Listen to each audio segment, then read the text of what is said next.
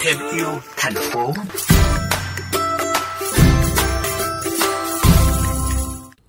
Lâm sản ngoài gỗ là những sản phẩm rất đa dạng trong hệ sinh thái từ rừng, có thể kể đến nhóm các sản phẩm lâm sản ngoài gỗ như các loại cây có thể dùng làm thức ăn như rau gia vị, cỏ khô, các sản phẩm từ thực vật không ăn được như sông mây, tre nứa, các sản phẩm từ động vật có thể dùng làm thức ăn như cá và các loài không xương sống, các sản phẩm của thú vật không ăn được như sản phẩm từ côn trùng. Việc phát triển những lâm sản ngoài gỗ thời gian qua không chỉ đã mang lại lợi ích kinh tế, gia tăng sinh kế cho bà con tại khu vực có rừng, mà còn góp phần làm đa dạng sinh học, bảo vệ môi trường, hướng đến đa giá trị từ rừng. Đây là diện tích hơn 3 hecta rừng của gia đình ông Hà Văn Hinh ở bản Hậu, xã Tâm Lư. Năm 2016, ông Hinh được Ủy ban nhân dân xã Tam Lư hỗ trợ 3 triệu đồng tiền mua phân để trồng luồng mỗi năm và cán bộ nông nghiệp Ủy ban nhân dân huyện Quang Sơn hỗ trợ chuyển giao khoa học kỹ thuật trong thăm canh, phục tráng rừng luồng. Ông đã xây dựng mô hình phát triển kinh tế đồi rừng, lấy cây luồng làm cây mũi nhọn.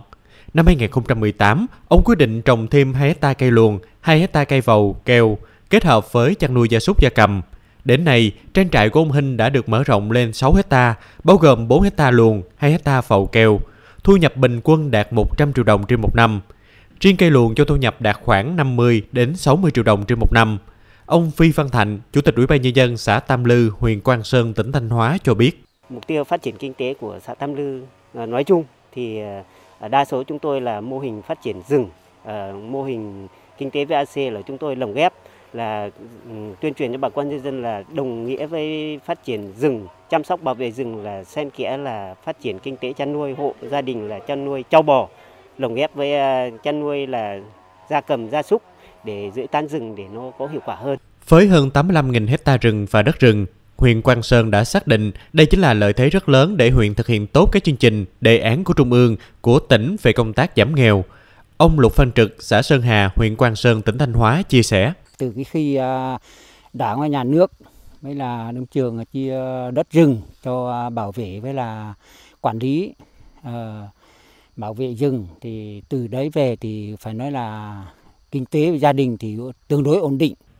Rừng được quản lý bảo vệ tốt đã tạo điều kiện cho các cơ sở sản xuất tiểu thủ công nghiệp hình thành phát triển. Đến nay, huyện Quang Sơn đã có gần 140 cơ sở doanh nghiệp và 15 công ty, trong đó 65 cơ sở sản xuất tăm đũa. Các cơ sở này hàng năm đã tạo việc làm, thu nhập ổn định cho hàng nghìn lao động trên địa bàn. Bà Phi Thị Trọng, Chủ tịch Ủy ban nhân dân xã Trung Tiến, huyện Quang Sơn, tỉnh Thanh Hóa nhấn mạnh: Phát triển kinh tế cho bà con nhân dân thì chúng tôi tiếp tục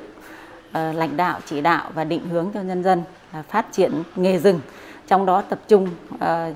chăm sóc diện tích rừng hiện có và phát triển thêm những cái khu vực những cái diện tích rừng mà lau lách hoặc là rừng luỗng Ờ, chưa có cây trồng tốt và chưa có cái sự phát triển tốt để tăng cái diện tích rừng tự nhiên cũng như là tăng cái diện tích rừng có giá trị cây kinh tế cao để tăng ờ, phát triển kinh tế cho người dân. Giai đoạn 2021-2025, huyện Quang Sơn tiếp tục đẩy mạnh công tác tuyên truyền đến mọi tầng lớp nhân dân về phát triển rừng. Để đến năm 2025, tỷ lệ che phủ rừng trên địa bàn đạt trên 90%, tạo điều kiện cho kinh tế lâm nghiệp, trang trại, gia trại phát triển, góp phần vào công tác giảm nghèo nhanh, bền vững.